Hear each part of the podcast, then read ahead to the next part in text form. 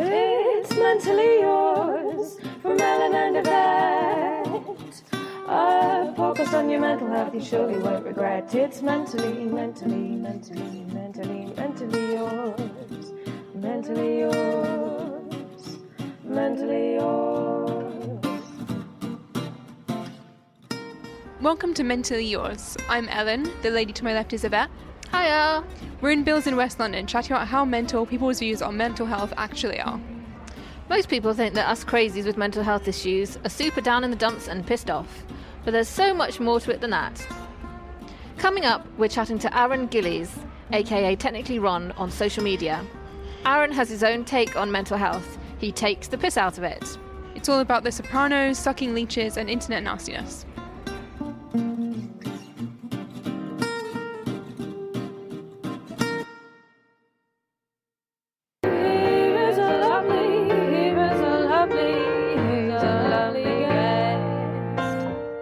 A lot of people that suffer with depression realise that they have probably suffered with it for quite some time, but it didn't really have a name. It was just kind of what they thought was a bit of their personality, or they were just a bit off, or they were like slightly different to everyone else.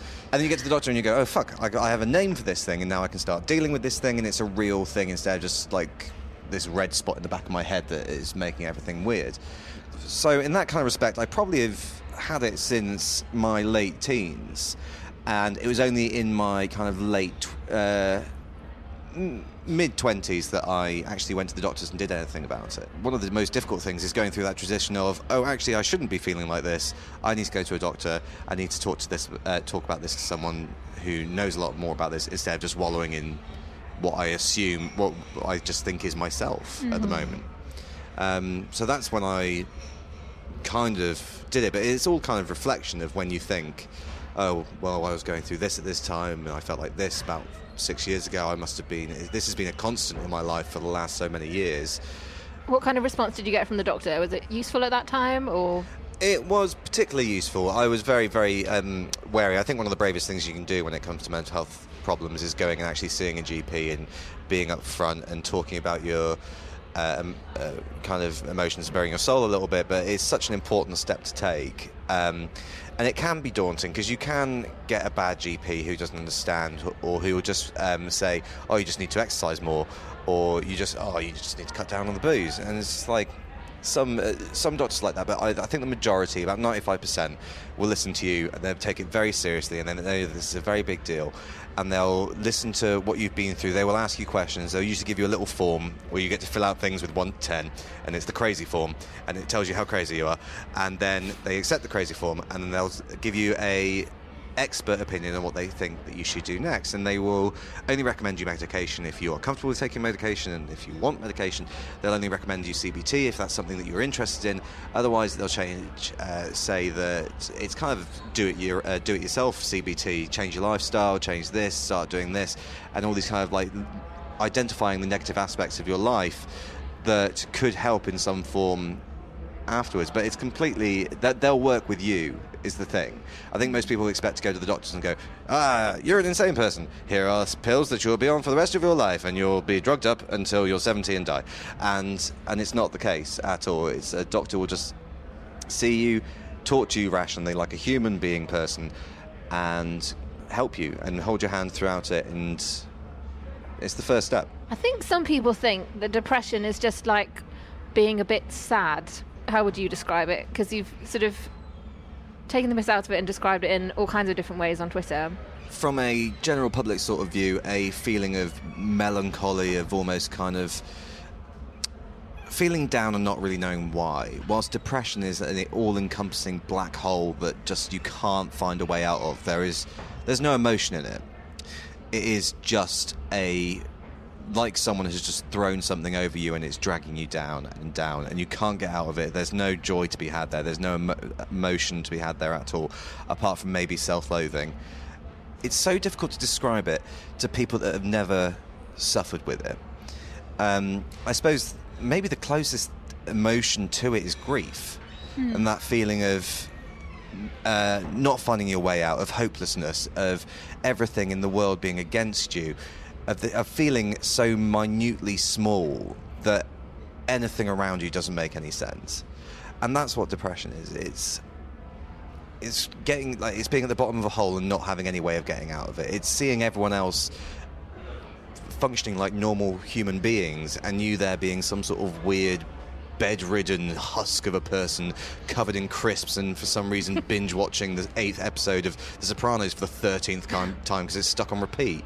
It's it's it's completely nonsensical, and depression occurs because of chemical imbalances in your brain, which is not anything that you have any control over. There is absolutely like nothing that you yourself can do to go, right, no, we're not going to be depressed today. That's not how it works. You can learn to identify triggers and identify ways that you know if something's about to happen that you can try and help yourself get through it, but it's not anything that you should blame yourself for at any point. Mm. I think I got a little bit off track off your question there. uh, I think fine. It was the Sopranos um, analogy that I just kind of got lost on and went with it and thought, fuck it, let's go with that. Speaking of analogies, if your depression was an animal, what animal would it be? That's a really good one. Because I think a lot of people do the black dog. I think mine yeah. would be more like a walrus or something very heavy. Mine would be very large. Like you say, like things, the thing that's dragging you down. Yeah. Mm. And I'd like to say an elephant, but they're really cute. I love elephants. Yeah. So like a really like a rat the size of an elephant or something, or just something really, really heavy and big. Not yeah. to be that person, uh, but I think it'd be kind of like a leech mm. that's oh, stuck on good. the back of your head, and it's just sucking and sucking away, and there's nothing you can do. It's like the get, or maybe the middle of your back, because you can't quite reach it yeah. to take it off, mm. and that's it's just it lives there now, and you just can't do anything about it, and it's just part of who you are. So you try and cover it up. What kind of things have you found? Um, I don't know. I would say like help your depression, but sort of like help you manage it to an extent. I think it's about self-care. It's about identifying.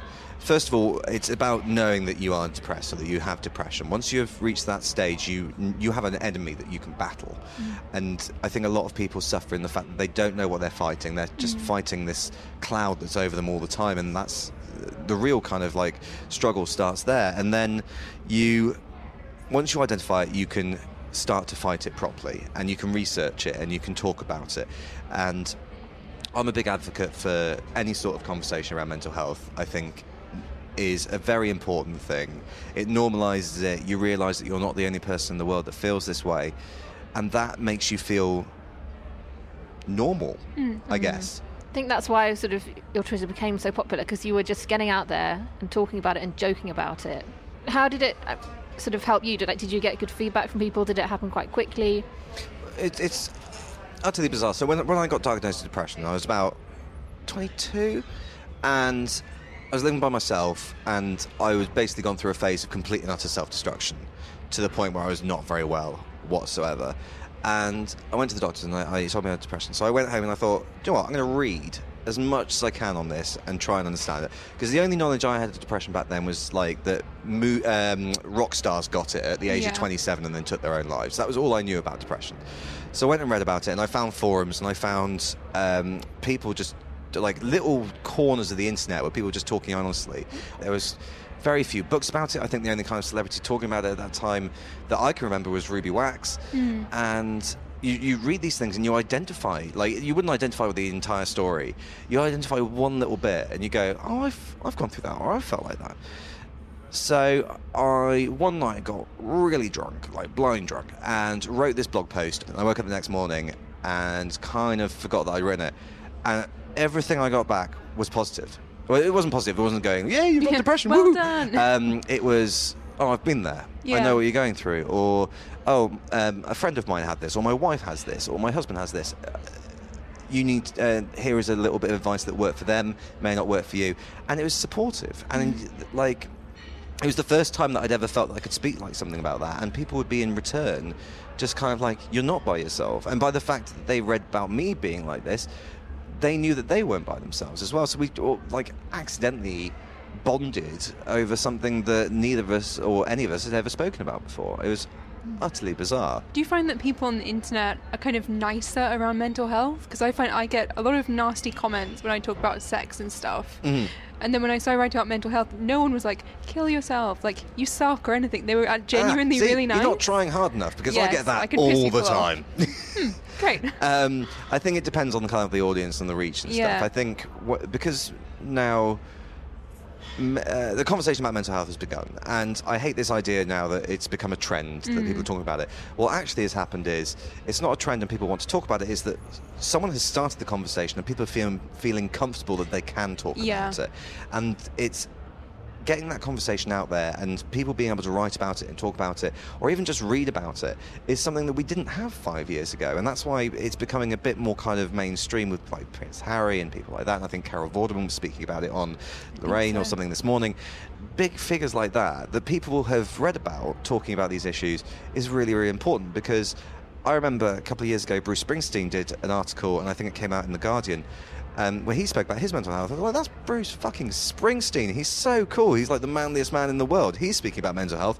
Hell yes, I can speak about mental health. And I think once you get those sorts of things um, and you hear about them, the, the conversation can finally start. But yeah, I don't understand kind of like the... I think it's it's also just the internet, though, isn't it? Yeah. People are people tend to be dickheads on the internet. That's true. But I have genuinely found, like, around mental health, it is... kind of a lot more supportive than I thought it would be, because I thought it'd be very scary to talk about, but there are so many people that are kind of really eager to talk about mental health and hear people's stories, which is mm. quite nice. I suppose it's just because it's it's a conversation that didn't exist. Yeah. And now that people, normal people that do normal things and have normal jobs, are speaking about it, people are now more in tune with the kind of emotions that could lead up to this and now wanting to help each other.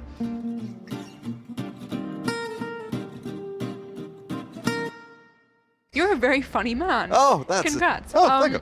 I think a lot of people think that, like, if you're funny, you must automatically also be very happy. So they seem confused when it's like, no, I have mental health issues. Mm. Can you explain how you can still be funny and also not feeling that great? It's... Yeah, that, that's a really good question. I think... Thank it... Thanks. Oh, it's like you do this for a living. um, I think it's kind of a, a disconnect. Mm. Like, I... I love making people laugh, but I've never like laughed at anything I've posted online when never. I write it. No. That, so it's, it's, it's very it's funny a bit, stuff. Re- it's really weird, but I don't really do it. It's it's so bizarre, but I, I really like. I grew up watching old B B C sitcoms like Bottom and The Young Ones and Blackadder and stuff like that, and I've loved comedy for so long, and I thought, bollocks to it. I'm just going to start writing nonsense and see if it goes anywhere, and it did. And I love the fact that people like find it amusing. I really do. Mm. And what that, I think, like, making people laugh is just makes me feel a little bit more normal. I think it's kind of, it's almost like a weird vice, like yeah. an addiction. Like, that makes me feel like I'm actually doing something. And especially when I'm in, like, times where it, it's really not going very well, that kind of, like, online community where you're emotionless. You mm. can just tweet about politics and call Theresa May a twat and... Tr- like all these different things. I was going to go on a bit of a rant there. No, we'll avoid that. I mean, feel free. It's fun. Um, but because none, like, your emotions aren't coming through there. You like, at least not kind of like what your inner turmoil. It's more kind of an external commentary. So it gives you a way of getting out of yourself mm. when you are in this position where you feel like you're just trapped and you can't do anything. Are there any sort of standout conversations that you've had with people on social media? I wrote a blog post about just the kind of how I, how I did my day-to-day. It was it was fairly kind of like there was no real subtext to it. A woman uh, responded to me, and she was, she was about fifty-odd, and she said to me, thank you for writing this. The first time I've been able to understand what this is like. My husband has suffered with depression for the last twenty years, and this has really made it like more obvious what he's going through mm. and what you've said, and now I can identify with him a bit more. And I was sat there kind of just taken back by the fact that this woman would say that on, on the internet, and like that, that something so stupid that I'd written was actually helping people, because it doesn't matter like how many followers you have or like what platform you're writing on. If you write something and it, it goes out to someone and they read it for the first time and they can identify with it, you're helping someone. And that's the important thing. You don't need to have one hundred thousand followers. You, you just need to be able to write honestly, feel comfortable with what you're writing. Never, like, write if you don't, not comfortable posting stuff, obviously. Um, but if you're comfortable, then write it. And and you may just, like, some random follower or some random person that comes across this tweet, you might help them. Mm. And that's worth it every single time. And I think it's a good part of recovery. Are there any other sort of standout things that have helped you with recovery? I think just kind of people linking me to other articles and other kind of um, ways of thinking about self-care and that sort of stuff, especially being a person that used to be very, very self-destructive. I mean, I'm still quite self-destructive now. Uh, but it's mostly just booze and um, cigarettes. However, I haven't smoked for, well, today. I quit this morning. That's excellent. Well, congratulations. It's going very well. Um, reading about other people's uh, experiences is very, very important. And I think maybe one of the, the biggest uh, steps to recovery was kind of like talking to my friends and family about it. Because mm-hmm. um, I never mentioned it to my parents. At all. Mm. I, like, I, I spoke about that on Twitter before I mentioned it to my parents because yeah. I was scared. I hadn't mentioned it to many of my friends. I mentioned it to uh, my now wife, and we met on Twitter because we were talking about this. And it's just kind of like being open and honest, which I think for men is quite difficult anyway, especially kind of like on the internet where you're supposed to be giving up some sort of like faux bravado or some sort of weird personality of yourself. You mentioned earlier sort of talking therapies as well and mm. possibly medication. So. Yeah, and like, look, I, I did C B T and the first round I did was fucking terrible. Um, the doctor told me that if he was me, he'd be depressed too.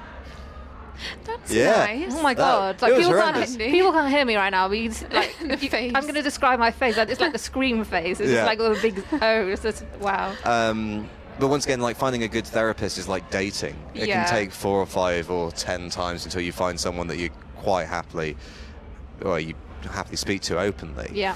Um, but it is one of those things you need to keep going back to. Um, I tried all the different self-care things. I tried like meditating mm. and yoga and all that sort of stuff. And mm. some of it worked, some of it didn't work. It's about finding what's right for you and yeah. what like kind of recovery plan works for you. I think for me, it's probably.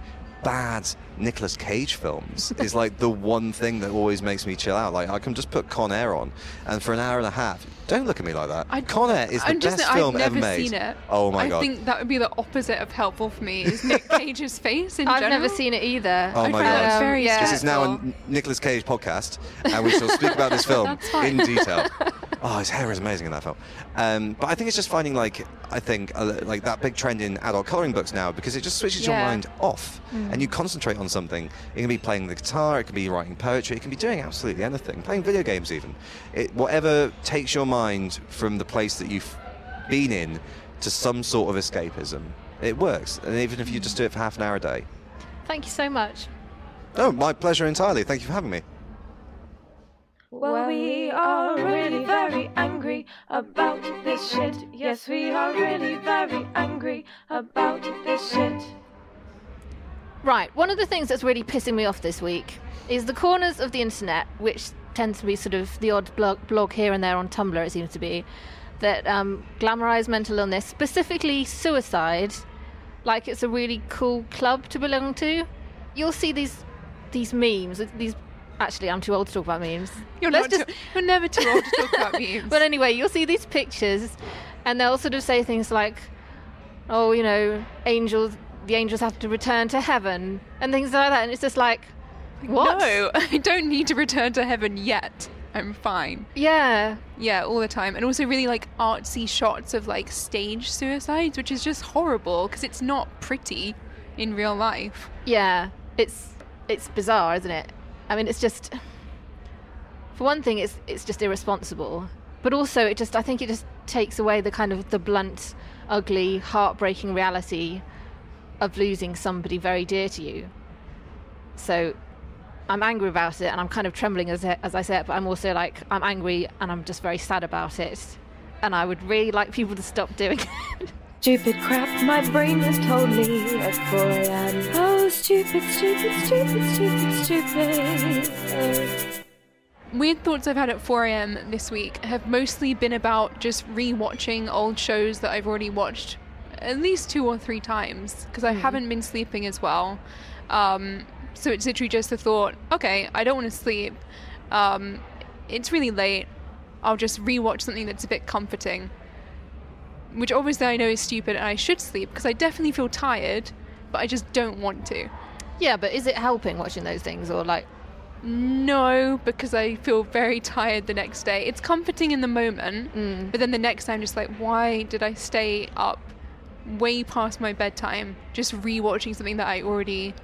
I already know what happened. I think it's nice that you've kind of taken the pressure off yourself, because yeah. I think, like, the worst thing you can do that I found, like, when you can't get sleep is to actually be that, you know, that thing where you just sort of lie there and just like, oh God, I can't get sleep, I can't get sleep. If you just sort of go to yourself, oh well, never mind, I'm going to go and do some knitting, or I don't know, yeah. I'm going to go and write something, or I don't know. My, I have been advised that, yeah, much as I love sort of T V and stuff, T V's not the best for that because of the glare at the screen and stuff, so a book, a book is generally be better, because like, and yeah, they start reading, then they sort of drop off a bit. But yeah, I think it helps to sort of, if you can't sleep, to just rather than sort of obsess over the fact that you can't sleep, to just just be like, oh well, I've got these extra, I've got this extra time, might as well do something nice. I think one of the best like sleeping tips I ever read when I was younger is if you can't drift off within half an hour, don't keep lying there, get up, do something else, and then come back to sleep later. Mm-hmm. And that genuinely always works for me until I'm in the position where I'm like, I just don't want to sleep, which is really like not healthy and great, and I'm working on it. Mm. But for now, just very tired. Have you tried any of that meditation stuff? I've started using the Headspace no. app. Is it good? Yeah, I really like it. I don't do it every day, though. You're meant to do it every day. I yeah. don't have time for that. I mean, I can't believe it. It's like, it's only ten minutes. I don't manage it. But soon like, you'll reach the end of the free trial, and then you'll have to consider if you're willing to pay for it. Mm. Because that's what I did, the free trial, and I really liked it. And then I was like, but I can't be bothered to pay. Mm. And that's very silly because I pay for much stupider things than a meditation app. Mm. But yeah, maybe I'll try that. Maybe I will try meditation again upon the advice of my mum and literally everyone else in my life. Well, or you don't have to have an app for it. Like, you can just sort of sit. You can. And, you know, do a breathing exercise or go to a yoga class and get some ideas for it and stuff. Like, you don't have to have a guided meditation. Yeah. Or you can just sit and think and not think about things. Hang on though, what, what are these programs you're watching? Because these might just be really good programs. Actually. They're not. I watch a lot of trash. Like, a lot. I watch, I keep, I rewatch Riverdale. Oh, even though it's not yeah. finished yet. Rewatch Thirteen Reasons Why, which is obviously just a stupid thing to rewatch. That is not the best thing it to was watch very dumb. When you're not feeling great anyway. Um, Gilmore Girls, Gossip Girl. Oh, Gilmore Girls. Gilmore Girls is comforting. Gilmore Girls is fine. Gilmore Girls is like a duvet. It's good, but it's just the fact that, okay, I've watched one episode, I could just watch like five more. Yeah. They're very easy to watch. Yeah. Yeah. And also just um, a lot of like B B C dramas, mm-hmm. which are also bad because there's the suspense added in, so you can just power through the whole thing in one night, mm. which is not great. Get a book. That's my advice to you. I will try reading. So this is goodbye from Mentally Yours. So go away, enjoy your day, get on with all your chores from Mentally, Mentally, Mentally, Mentally, Mentally Yours. Mentally yours, mentally yours. If you've suffered from any of the things we've talked about today and but else, please get in touch with the Samaritans at samaritans dot org or call for free on one one six, one two three. Or if you have a question, get in touch on Twitter via at Yvette Caster and at Ellen C. Scott, or on our new exciting Twitter handle, which is at Mentally Yours, but it's Y R S. Soon it'll be yours, hopefully. Thanks so much to our man Aaron. Follow him on Twitter. He's at at Technically Ron. Mentally Yours is brought to you by metro dot co dot U K. Our producer is Sam Bonham. Our jingle enthusiast is Lucy Baker. See you next Monday morning.